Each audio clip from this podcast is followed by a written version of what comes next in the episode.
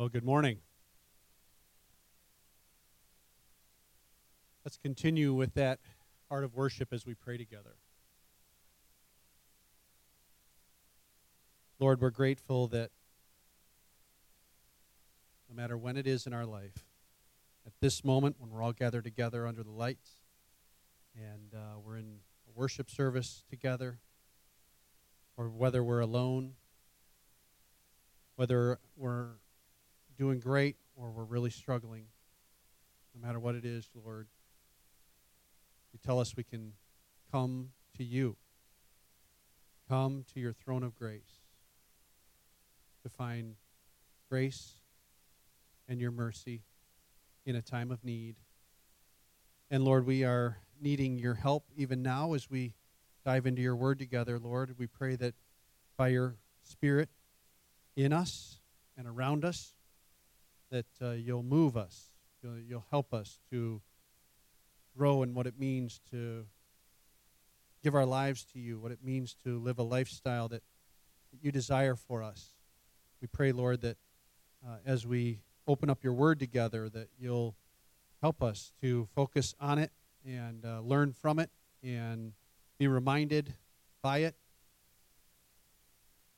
I guess what I'm leading us in saying, Lord, is uh, we just dedicate our minds and our hearts to you now. And we love you, and we're thankful that you loved us first. And uh, may we love you back with the rest of this service. Jesus, we pray this in your precious name. Amen. Well, before Donald Trump, there was a guy named John G. Wendel II.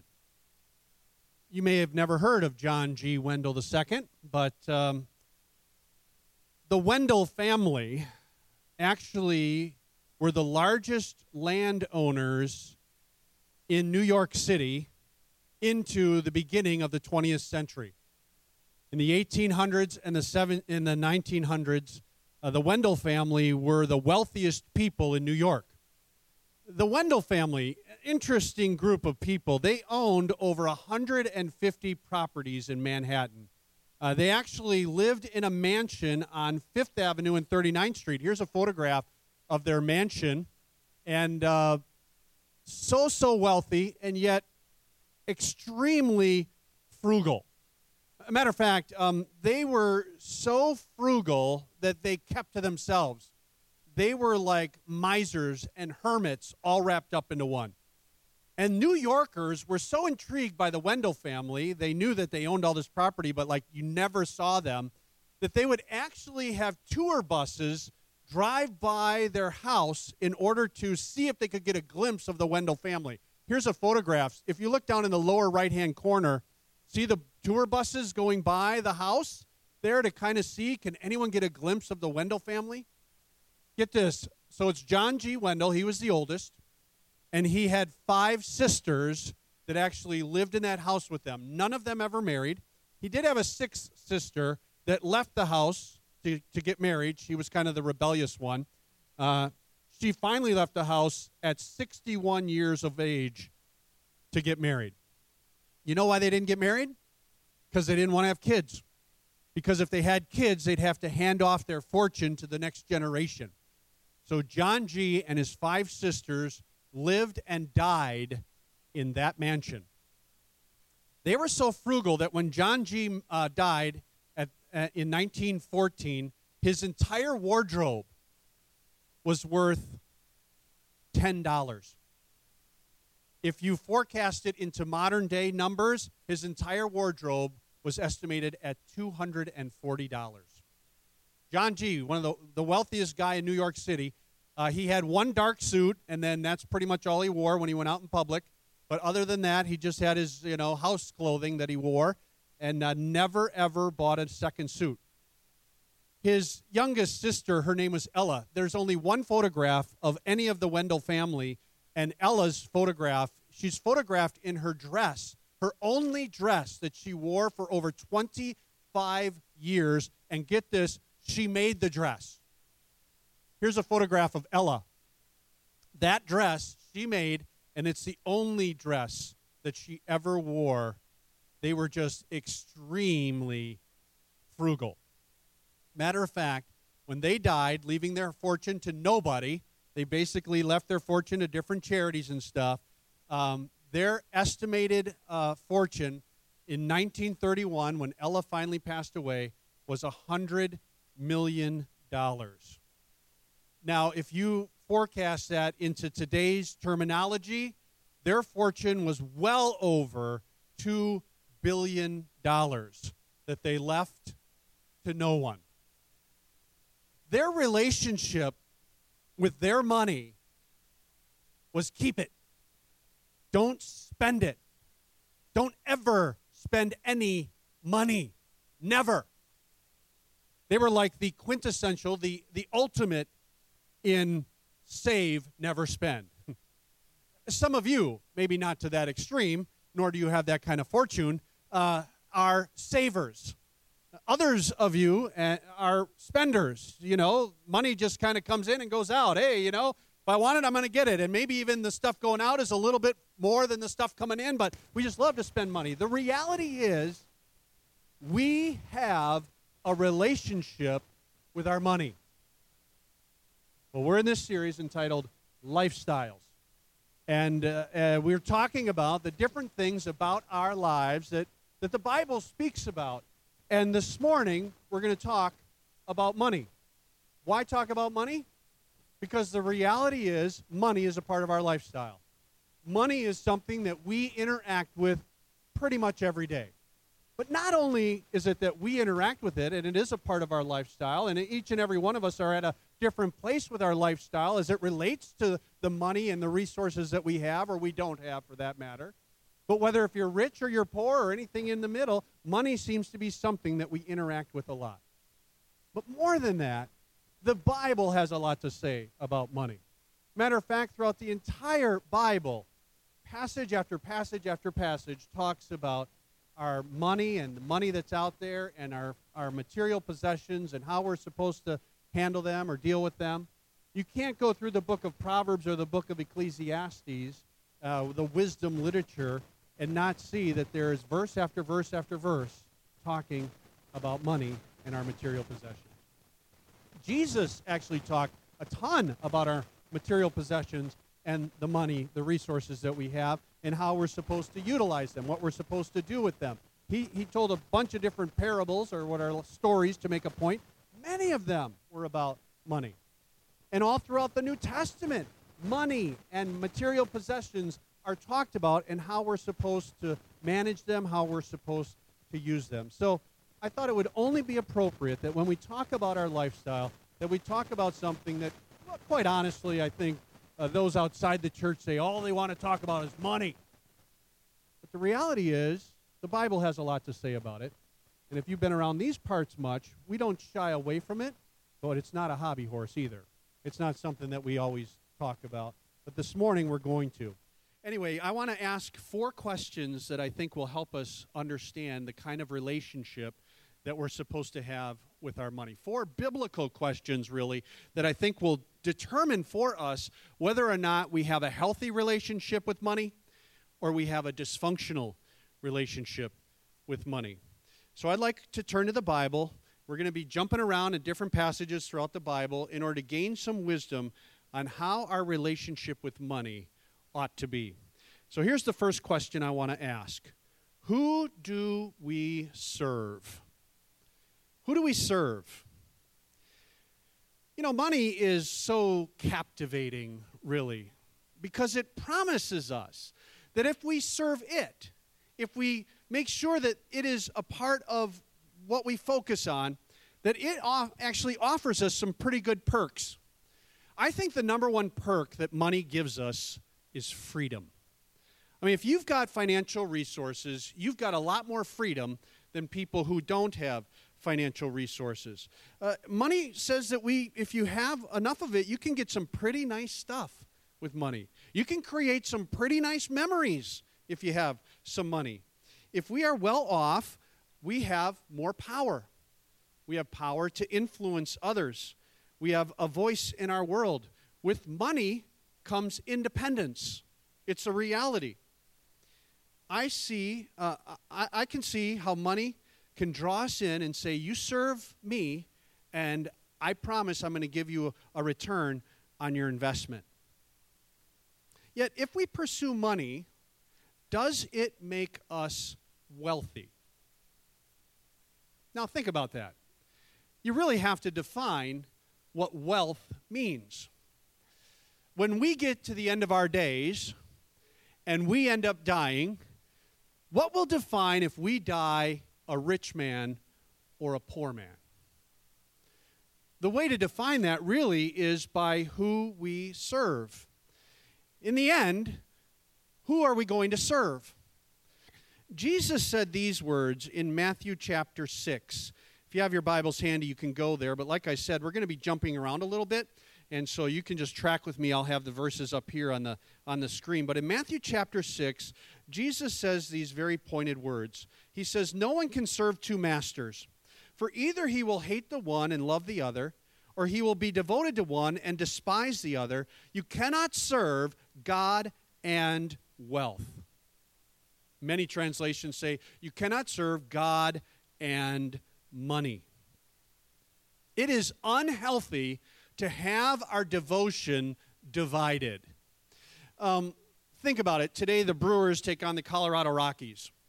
Now, if the Milwaukee Brewers baseball player is devoted to the Brewers, but he's also devoted to the Colorado Rockies, he's probably not going to play very well. Or take a salesperson, you know, you, you, you have a salesperson, and if they're devoted to the company that they are selling things for, while at the same time devoted to the competition, they're not going to be a very good salesperson. It's just a reality. Or let's bring it home. Last night was homecoming uh, in, at Lincoln High School. And uh, if there's a, a young guy and a young gal that are dating, and uh, they're devoted to each other. They are boyfriend and girlfriend. And yet, let's say one of them starts having eyes for somebody else. Well, if they start having eyes for somebody else, this relationship begins to weaken. As a matter of fact, you can't have a divided devotion when it comes to loving at that level, right? I mean, you, you have to either choose one or choose the other. Divided devotion doesn't work. Inconsistent commitment, fractured faithfulness, it fails every time. No one can serve two masters. Either we serve God or we serve someone or something else. In our context, and in Matthew chapter 6 and verse 24, we cannot serve God and money.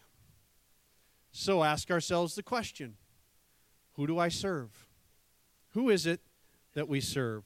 The second question that we need to ask ourselves is Who do we owe? Who do we owe? This morning, when you came in, uh, you may have seen some people that had some handcuffs on. Some of you see people with handcuffs on. Any of you still have handcuffs on? Yeah, you wanted them off, probably. If you see people with handcuffs on, it, it was to illustrate something. It, it, was to illustrate that imagine if, um, if all of us in here uh, offer a private matter and make it public. When we think about our financial situations, especially in America, it's always a private matter. We, just don't talk to other people about our financial situation. But if all of a sudden it had to become public, no doubt many of us would be walking around with handcuffs on because we owe someone some money.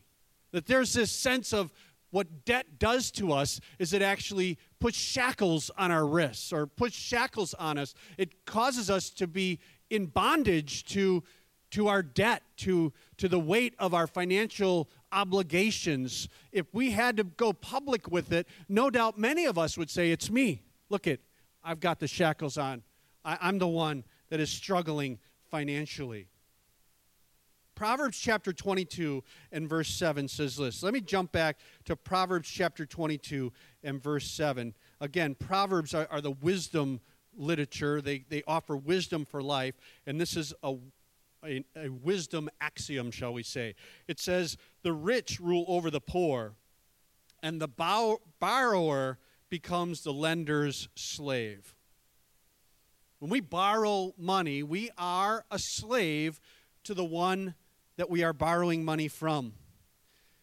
By the age of 19, when I was 19, um, I was working in a factory and uh, I had a union job, and so uh, I was feeling like I was pretty good, you know, doing pretty well. And I started to decide I'm going to buy some stuff.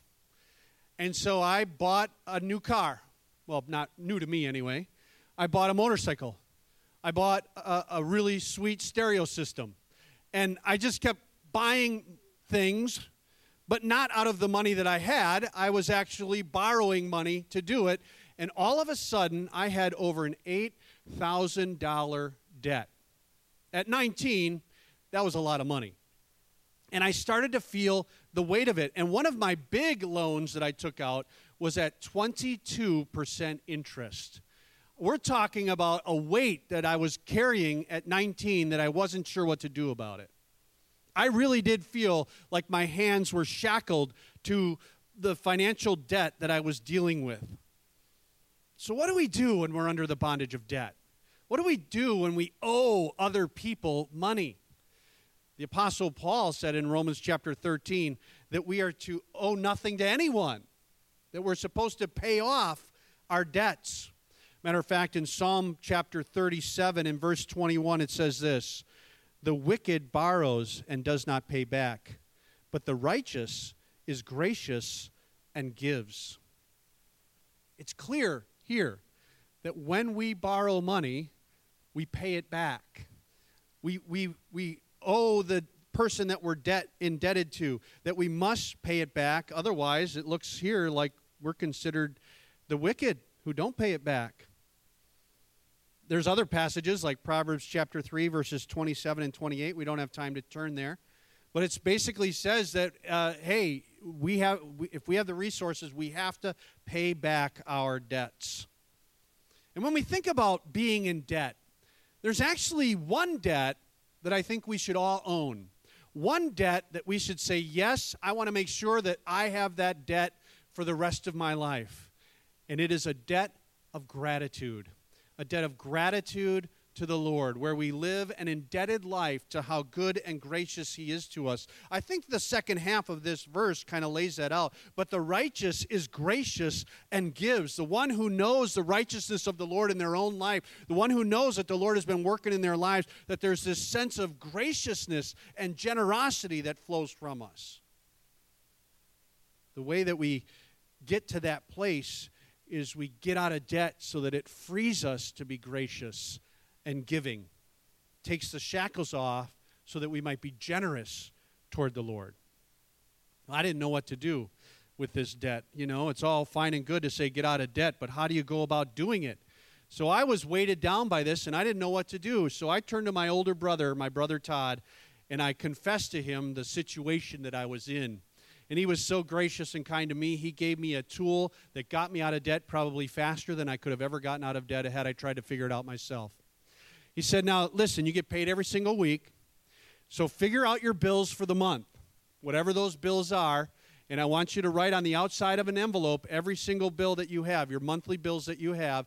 And you go to the bank and you cash your check and you put the cash in each envelope every week so that it accumulates over the four weeks so at the end of the month you have the money to pay off every single bill that you have. And then he said and on those loans and i think i had three loans at that time the one with the 22% and others weren't so high. And he said now start with that highest interest rate loan. And he said put all the extra money, pay the, the minimum payment, and then all the extra money that you have for that week, put it in that one, that one envelope, so you have more than what you have to pay on your minimum payment. And when you come to the end of the month and you got to make that payment for that loan, you take out all that money and that extra money that you put in there and pay off that, that loan as fast as you possibly can.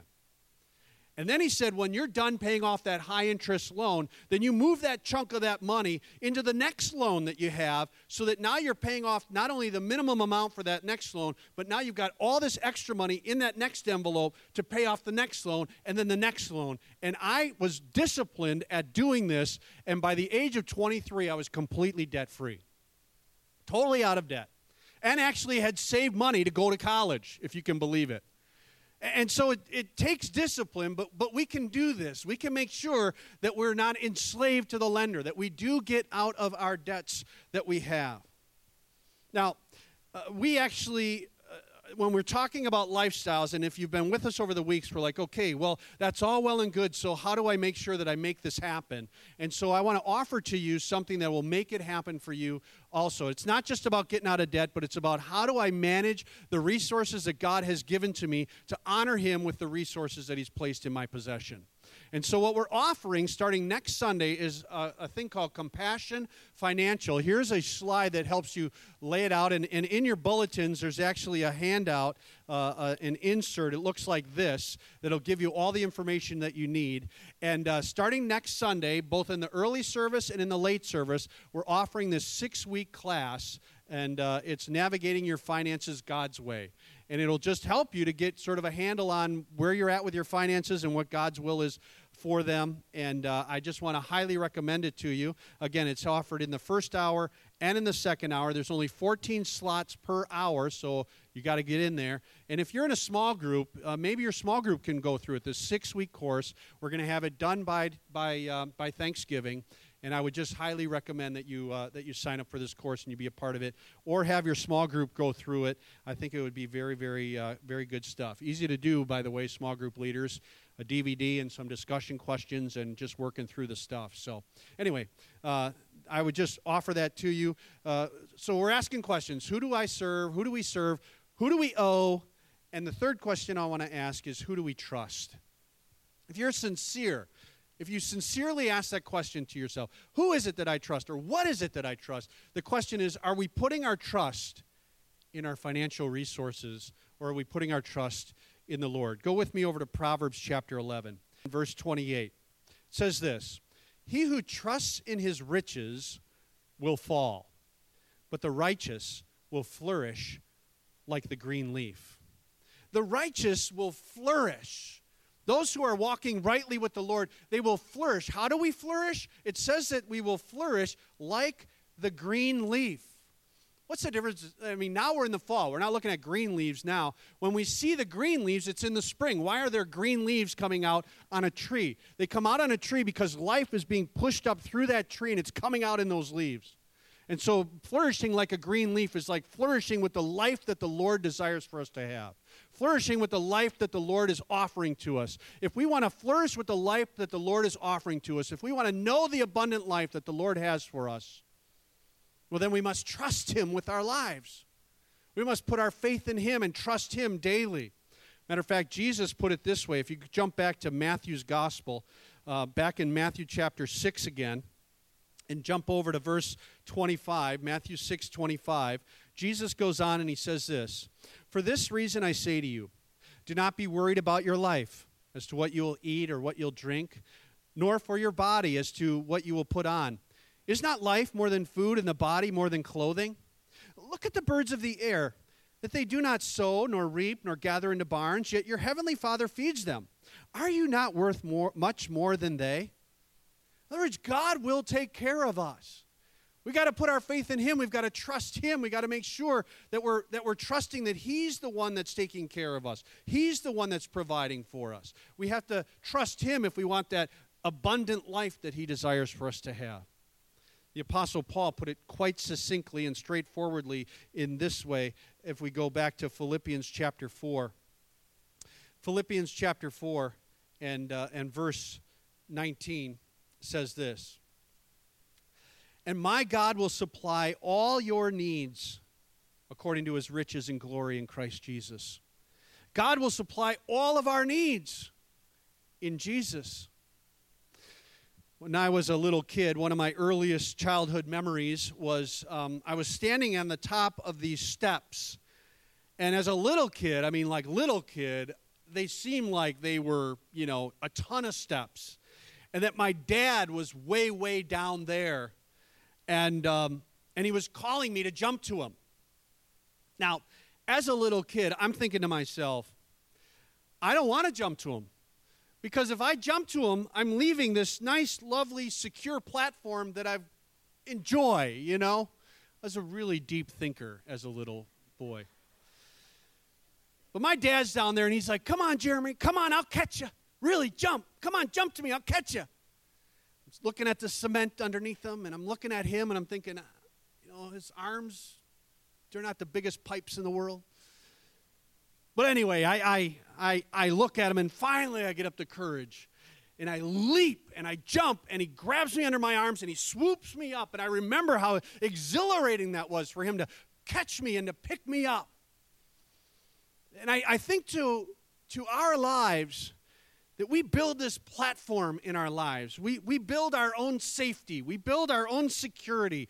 And the resources that we have, the material possessions that we have, the houses that we live in, all of that, it, it causes us to, to kind of say, I'm real secure where I'm at. And I've built a nice little fortress for myself, and I don't think I, I want to go anywhere. I think this is good. And when I think of trusting the Lord instead of trusting in our material possessions and trusting in the, the, the, the money that we have accumulated, it's like the Lord is saying, Come on, come on, jump to me. Take a risk. I want you to walk by faith and not by sight. I want you to jump into my arms, and I promise I'll catch you.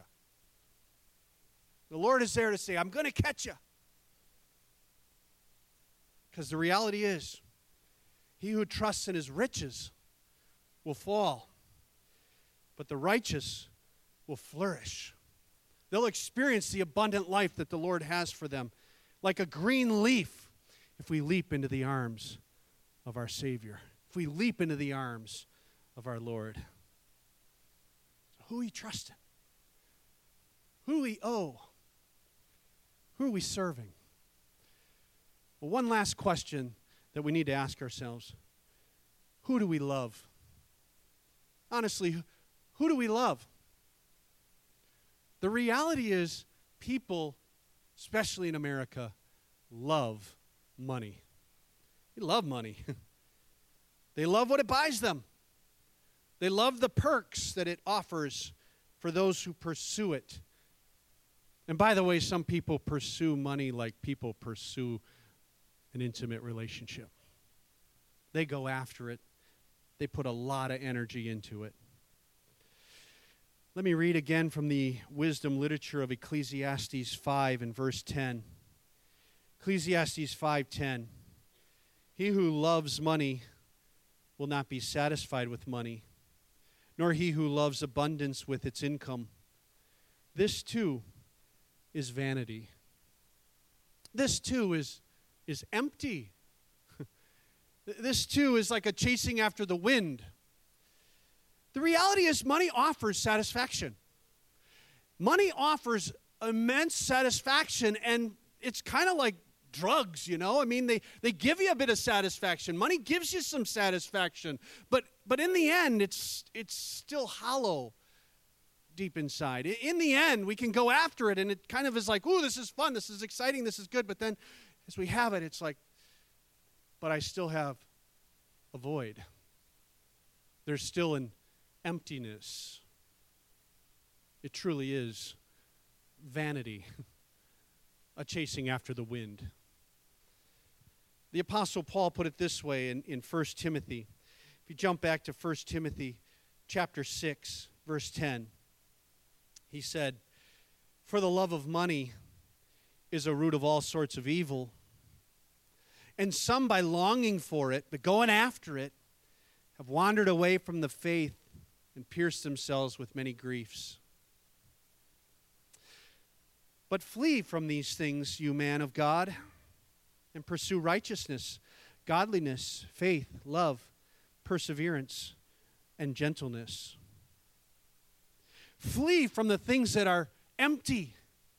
Going after money, it, it, it pulls us away from the things that really matter deep down inside this faith walk with the Lord. And when we pursue these other things like righteousness and, and uh, godliness and faith and love and perseverance and gentleness. Now that's what fills us up. That's what fills the void inside. That's what we should be loving.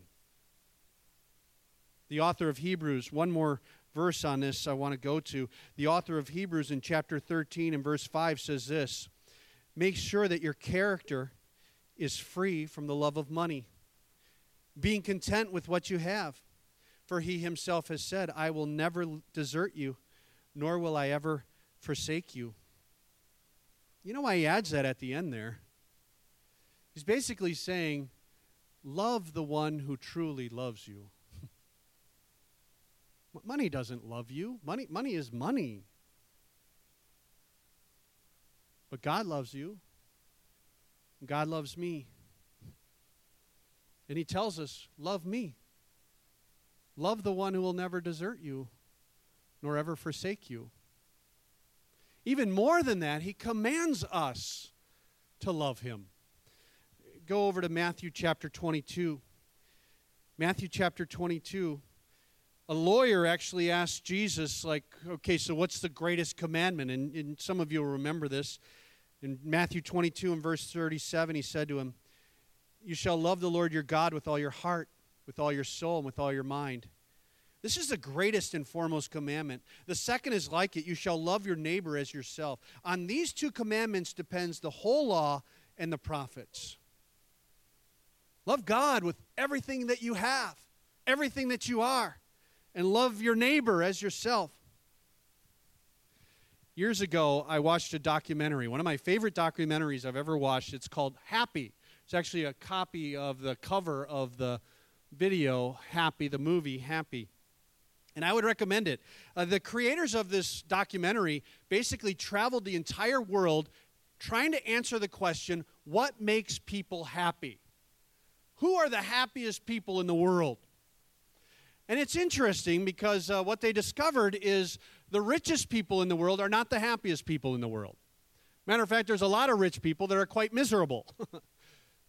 but who, what they discovered is the, the most happy people in the world are people who have deep, trusting relationships with other people and people who are compassionate and loving toward others. They're the most happy. Well, they didn't have to travel the world to discover that. The Bible's been saying that for thousands and thousands of years. Love the Lord your God with all your heart, soul, and mind. And love your neighbor as yourself, as your as yourself. These two things hangs the whole law. Love. Who do we love? With our heart, soul, and mind, who do we love? What do we love? You know, if we get caught up in what society is telling us is great for you, then we'll get caught up in materialism. We'll get caught up in pursuing money. But the reality is, if we get caught up in that, it will be like these shackles will start to confine us. If we go after what the Lord says is going to bring happiness and bring bring the things that will satisfy your soul. The reality is, you won't just have shackles on your wrists, you'll have them on your ankles and you'll have them all over your heart. The Lord wants to break us free from those shackles. The Lord wants to set us free.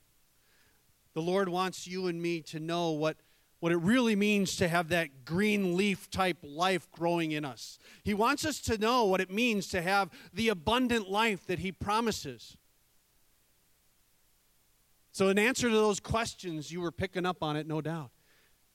We want that, then we say, Who do I serve? I serve the Lord Jesus. Who do I owe? I owe a debt of gratitude to my Savior, my Lord Jesus. Who do I trust? I'm not trusting in myself. I'm not trusting in my riches. I'm not trusting in my stuff. I lay my life down at the feet of Jesus and I trust Him. And who do I love? Well, there's a lot of things in life I love, but if I had to put it at the top, I hope we could all say, I love my Savior. I love the one who set me free. Jesus even says it. If the Son, therefore, will make you free, you'll be free indeed. Let's pray together. Lord, thank you for loving us first. Thank you for being such a good God to us. Thank you that each and every one of us live in a day and age when in world history we are of the of all of world history we're the richest. You've given us so many good and wonderful gifts perfect gifts, really. Things to enjoy in life. Thank you for the things that you've allowed us to enjoy. Lord, may our hearts always be pointed at you. May we always have in the forefront of our minds and in our hearts your incredible love for us. And may everything about our lives just scream out to the world around us how much we love you back. May we love you with everything that we are. Thank you for allowing us to express this love toward you. Lord, thank you. Thank you for your goodness, your generosity to us. And Jesus, we pray this in your precious name. Amen.